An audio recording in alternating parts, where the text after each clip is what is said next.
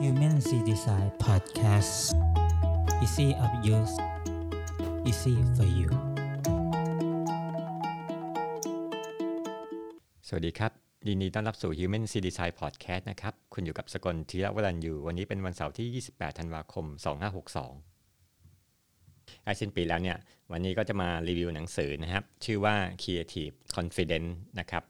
Unreleasing the Creative Potential with us all ก็คือการปลดปล่อยความคิดสร้างสรรค์ที่อยู่ในใจของเรานะครับ หนังสือเล่มนี้เป็นเรื่องราวดีๆนะครับ เป็น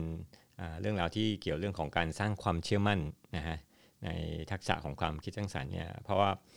คนส่วนใหญ่เนี่ยมักจะคิดว่าเออตัวเองเนี่ยไม่สามารถวาดรูปได้หรือไม่มีความคิดสร้างสรรค์นะครับ ทำไม่ได้หรอกนะถ้าพูดมาให้ลองคิดตรงนู้นตรงนี้ดูอาจจะคิดไม่ได้นะครับ ถ้าท่านเจอปัญหาเหล่านี้เนี่ยหรือหรือเจอเพื่อนๆที่มีคำพูดอย่างนี้หนังสือเล่มนี้บอกกับคุณครับนะฮะแต่ถ้าคุณมีความคิดสร้างสรรค์อยู่แล้วเนี่ยแต่อยากให้คนอื่นมีเนี่ยเล่มนี้ก็น่าอ่านนะครับผู้เขียนเนี่ยเป็น2พี่น้องนะฮะชื่อว่าทอมเคลลี่นะฮะแล้วก็เดวิดเคลลี่นะครับเดวิดเป็นพี่ชายนะฮะแล้วก็เป็น founder ของบริษัทที่ปรึกษาด้านการออกแบบ IDEO นะครับเป็นบริษัทชื่อดังพอสมควรนะครับที่อยู่ทางแคลิฟอร์เนียอเมริกานะครับเขาก็จะรับออกแบบนะฮะแล้วก็เป็นผู้ก่อตั้ง D School ที่สแตนฟอร์ดนะครับคราวนี้เนี่ยคำว่าความคิดสร้างสรรค์เนี่ยจริงๆเนี่ยมันอยู่ในตัวเราทุกคนนะฮะตั้งแต่อนุบาลนะครับ จากผลสำรวจของบริษัท IBM พบว่า 1,500 CEO บอกว่าเนี่ยความคิดสร้างสรรค์เนี่ยเป็นสมรรถนะที่สำคัญของผู้นำนะครับ ในปี 2005 เนี่ยเดวิดได้ก่อตั้ง D School นะซึ่งเป็นชื่อทางการว่า Hustle Partner Institute of Design นะครับ เป็นโรงเรียนที่สอน Design Thinking นะครับ ซึ่งพยายามที่จะดึงความคิดสร้างสรรค์ของผู้เรียนออกมา เดวิดบอกว่าความคิดสร้างสรรค์เนี่ยจะไม่เป็นผลเลยถ้าเราไม่กล้าหาญเพียงพอนะฮะที่จะใช้ไอเดียเหล่านั้นนะครับ การคิดการทำคือที่มาของคำว่า creative confidence นะครับ เขาบอกว่าเราไม่จำเป็นต้องย้ายอาชีพ หรือย้ายไปทำงานที่ซิลิคอนวัลเลย์นะครับเพราะซิลิคอนวัลเลย์เนี่ยเป็นเป็นเหมือนกับสถานที่ที่มีนวัตกรรมออกมาเยอะที่สุดนะครับเพื่อที่จะเปลี่ยนวิธีคิดนะครับ คุณไม่ต้องมาเปิดบริษัทที่ปรึกษาหรือลาออกจากงานนะครับเพราะว่าจริงๆ ในโลกนี้เนี่ยความคิดสร้างสรรค์เนี่ยอยู่ในหลากหลายอาชีพนะครับ เช่นในเชิงของการสร้างนโยบายนะครับ ผู้จัดการหรือเอเจนต์อสังหาริมทรัพย์ที่มีความคิดสร้างสรรค์นะครับ เขาพูดว่าท่านดาลัยลามะนะครับเป็นพระทิเบตเนี่ยกล่าวว่าความคิดสร้างสรรค์เนี่ยในภาษาทิเบตเนี่ยมันไม่มีนะแต่จริงๆ มันใกล้เคียงกับคำว่าธรรมชาตินะครับ ความคิดสร้างสรรค์ไม่ได้สืบทอดมาจากพันธุกรรมเลยนะฮะแต่ว่ามันอยู่ในธรรมชาติของทุกคนนะครับอันนี้เนี่ยมาบทถัดมานะครับ flip from design thinking to creative confidence นะครับผู้เขียนเล่าถึงประสบการณ์ที่ดัฟเนี่ย ซึ่งจริงๆเนี่ยดับเนี่ยเป็นเป็นลูกค้านะครับที่ทำงานอยู่ใน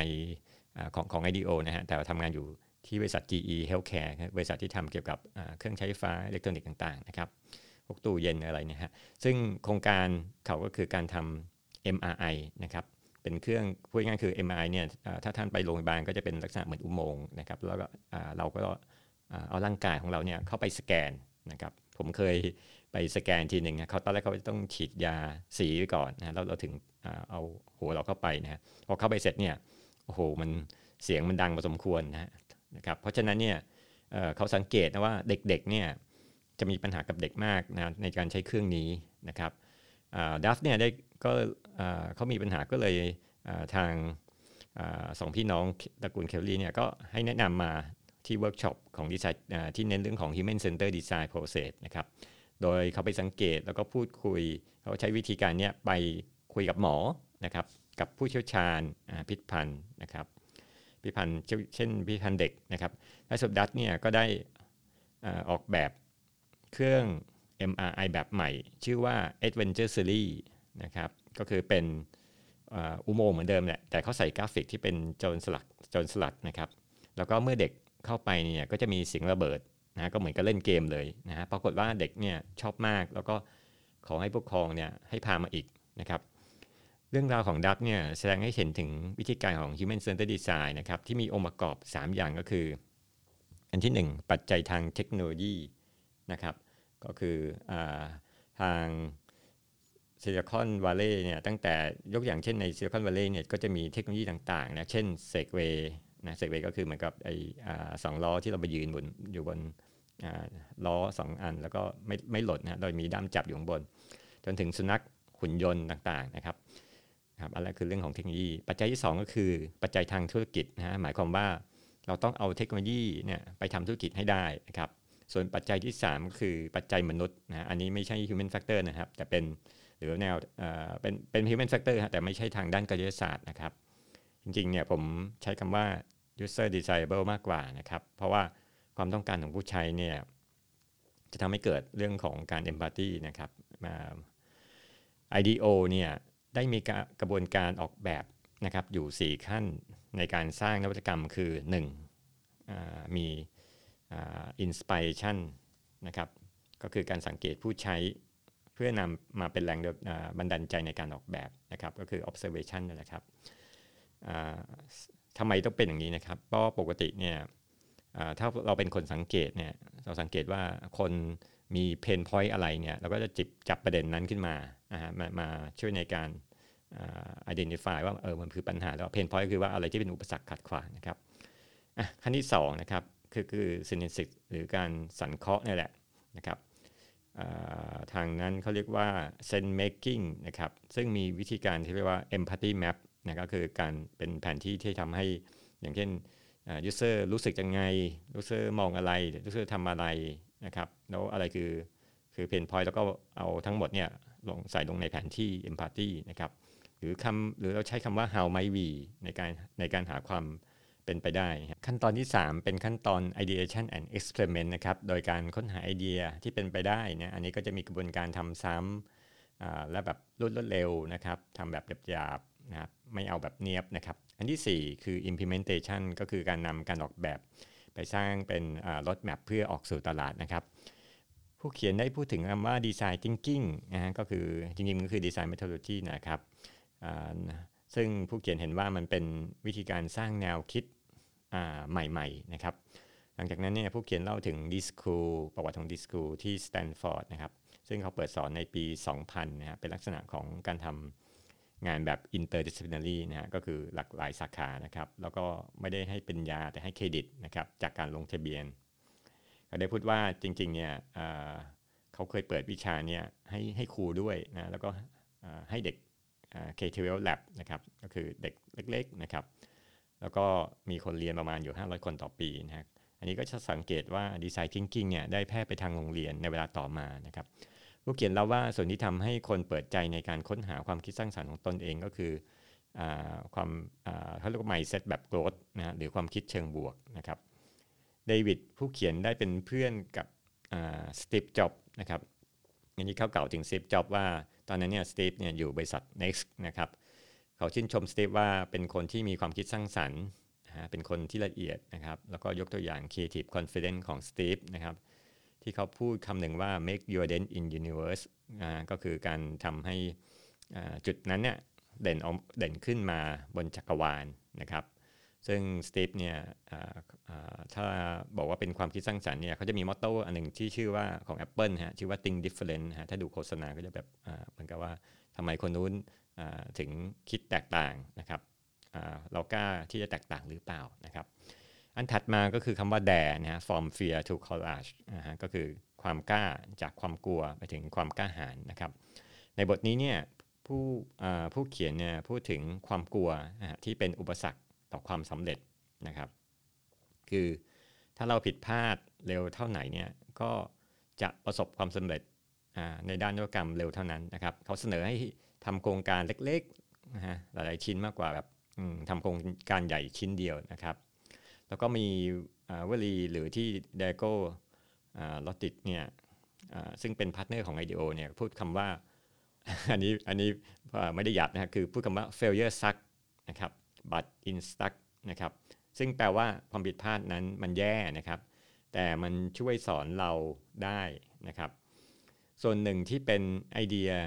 ที่ดีของผมส่วนหนึ่งก็คือว่า failure resume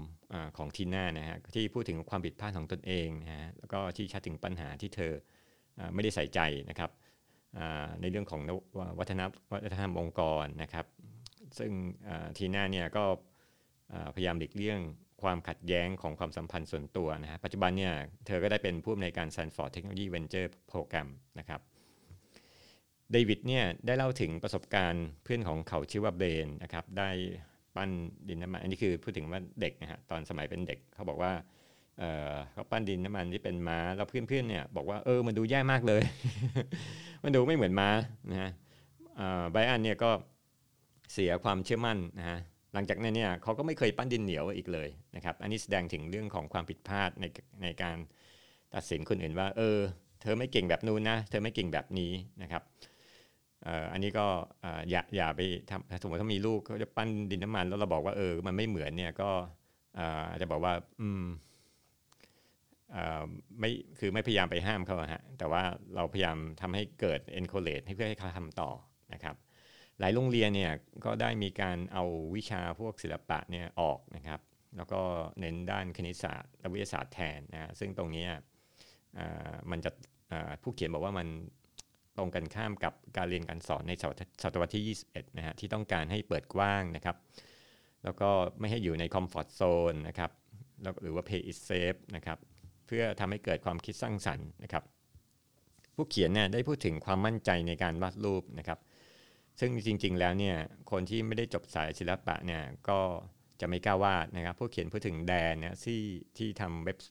เว็บไซต์ชื่อว่า Napkin Academy Napkin ก็คือเป็นผ้าเช็ดปากนะครับ ผมเคยอ่านเล่มนี้แล้วก็เป็นเรื่องของการที่เอาเขาวาดการ์ตูนเนี่ยบนกระดาษทิชชู่เช็ดปากเนี่ยแหละครับ แล้วก็วาดเป็นวาดไปแล้วก็มีวิธีการวาดนะครับ ยกอย่างเช่นการวาดทรงพื้นฐานนะครับเช่นสี่เหลี่ยม วงกลม สามเหลี่ยมเป็นเส้นนะครับรูปทรงเนี่ยแล้วอย่างหนึ่งก็คือเป็นรูปทรงคล้ายๆดอกไม้เขาเรียกว่าบ๊อบนะครับตัวเนี้ย เราสามารถวาดได้ง่าย ๆเลยนะครับ แล้วก็ยกตัวอย่างเช่น ถ้าเราวาดคนเนี่ยเราจะวาดเป็นก้างปลาก็ได้นะไม่มีใครบอกว่าเออมันไม่สวยนะนะครับ อันนี้จะเน้นเรื่องของความรู้สึกนะเราวาดรูปคนนะครับแล้วก็ถ้าเราวาดรูปวงกลมเนี่ยเราก็สามารถวาดหน้าตาได้นะครับ ส่วนถ้าเป็นการกระทำที่วาดตัวเป็นสี่เหลี่ยมนะครับ เราก็วาดรูปสี่เหลี่ยมแทนนะครับ ถ้าเป็นแบบอย่างเช่น action ต่างๆ คนกำลัง ตกปลาคนนอนนอนอหรือหรือว่างเนี่ยก็จะเป็นรูปสี่เหลี่ยมแทนนะถ้าเป็นความสัมพันธ์นะก็ให้ว่าเป็นภาพรวมนะครับก็อาจจะเป็นคนแบบรูปเป็นดาว แล้วก็ว่าเป็นคนกลุ่มๆนะครับ ต่อมาคำว่า spark from blank page to insight นะฮะก็นี่เป็นอีกบทหนึ่งในการ spark ไอเดียนะฮะผู้เขียนเล่าถึงนักศึกษา MBA นะที่พอดีเข้าไปสำรวจประเทศเนปาลนะครับ แล้วก็พบว่ามีคนไปจากตู้ ตู้เขาเรียกว่าตู้อินคิวเบเตอร์เด็กแรกเกิดนะครับ แต่ว่าทุกตู้เนี่ยว่างเปล่าเขาเลยสงสัยนะครับเอ๊ะมันเกิดอะไรขึ้นนักเรียนคนนี้ที่ที่ที่สแตนฟอร์ดนะครับสาเหตุเนี่ยเป็นเพราะว่าแม่เด็กเนี่ยอยู่ห่างไกลจากโรงพยาบาล แล้วก็มันยากพอสมควรที่แม่เด็กเนี่ยจะพาลูกของตัวเองเนี่ยมามาโรงพยาบาลนะครับ ก็คือระยะทางมันไกลนะครับ ซึ่ง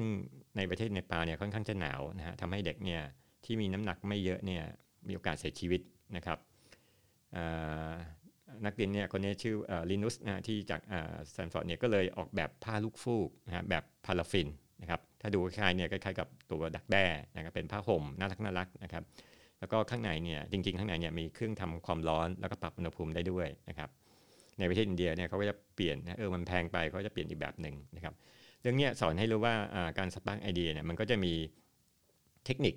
นะครับอย่างเช่น 1. เรียกความคิดสร้างสรรค์ พยายามมองปัญหาในทางใหม่นะเพื่อหาแนวทางแก้ปัญหานะครับกล้ารับความเสี่ยงแล้วก็ต่อสู้กับอุปสรรคนะและเพิ่มความฉลาดทางปัญญานะครับ อันที่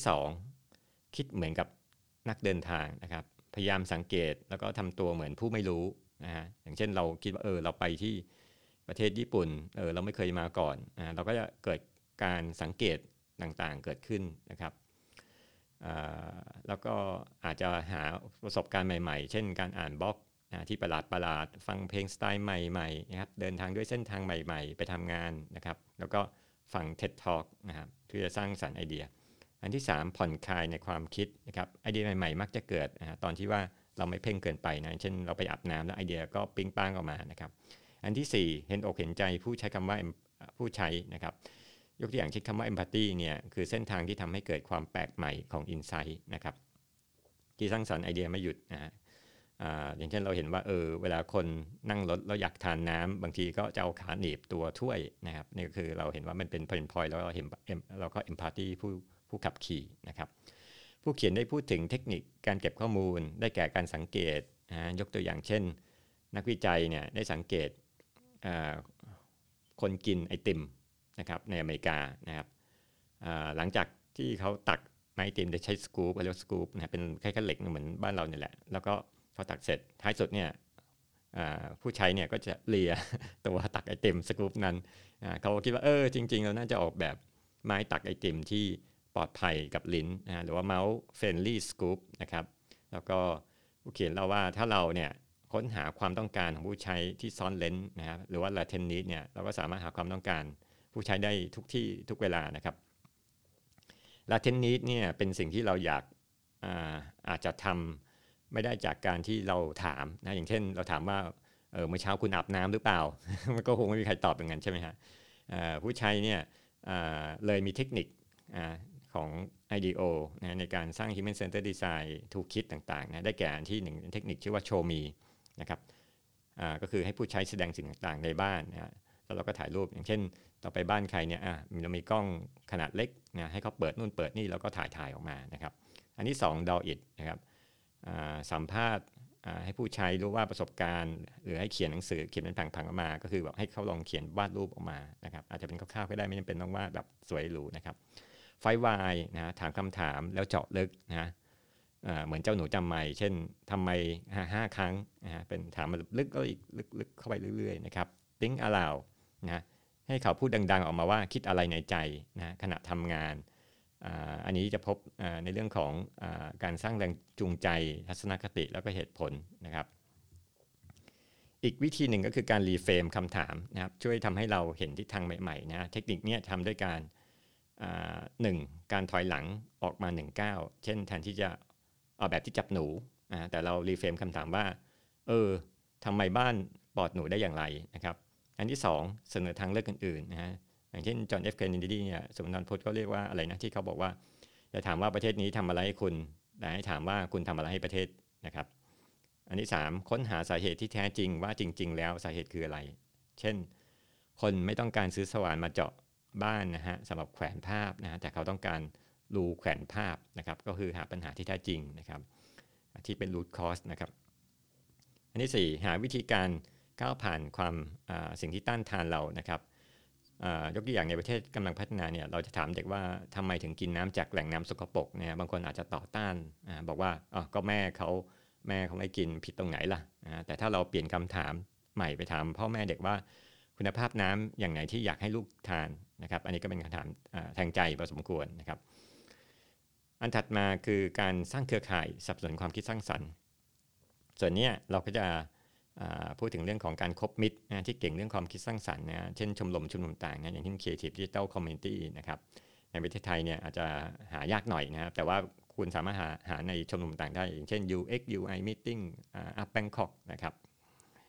เมื่อเรามีกลุ่มเนี่ยเราก็สามารถไปพูดคุยนะแล้วก็ทำให้เกิดความคิดสร้างสรรค์แม้กระทั่งกลุ่มพวกออย่างเช่นบุ๊กขับบุ๊กคอยที่เรื่องของการอ่านหนังสือเนี่ยก็ทำให้เกิดความคิดสร้างสรรค์นะครับ ส่วนนี้วิธีหนึ่งก็คือการปลุกความคิดสร้างสรรค์ด้วยการบังบังเอิญนะครับ อันนี้เรื่องของ accident นะจะเห็นตัวอย่างพวกนี้อยู่ในพวกการทดลองทางวิทยาศาสตร์เยอะมากนะครับยกตัวอย่างเช่นท่านเคยได้ยินคนชื่อยางชื่อว่ากูดเยียใช่ไหมครับเป็นเหมือนแบรนด์เนมนะก็คือยางล้อรถนี่แหละ ซึ่งจริงๆ มาจากนักวิชาชื่อว่าชาเลสกูดเยียนะครับเขาพยายามแก้ปัญหาเนี่ยโดยเขาเห็นสังเกตว่าเออยางเนี่ย เวลาหน้าหนาวเนี่ยมันจะแข็งนะครับแล้วก็เวลาหน้าร้อนเนี่ยมันจะเหนียวนะฮะเขาเห็นอย่างเช่นเอายางมาทำกระเป๋าไปรษณีย์ปรากฏว่ามันเหนียวติด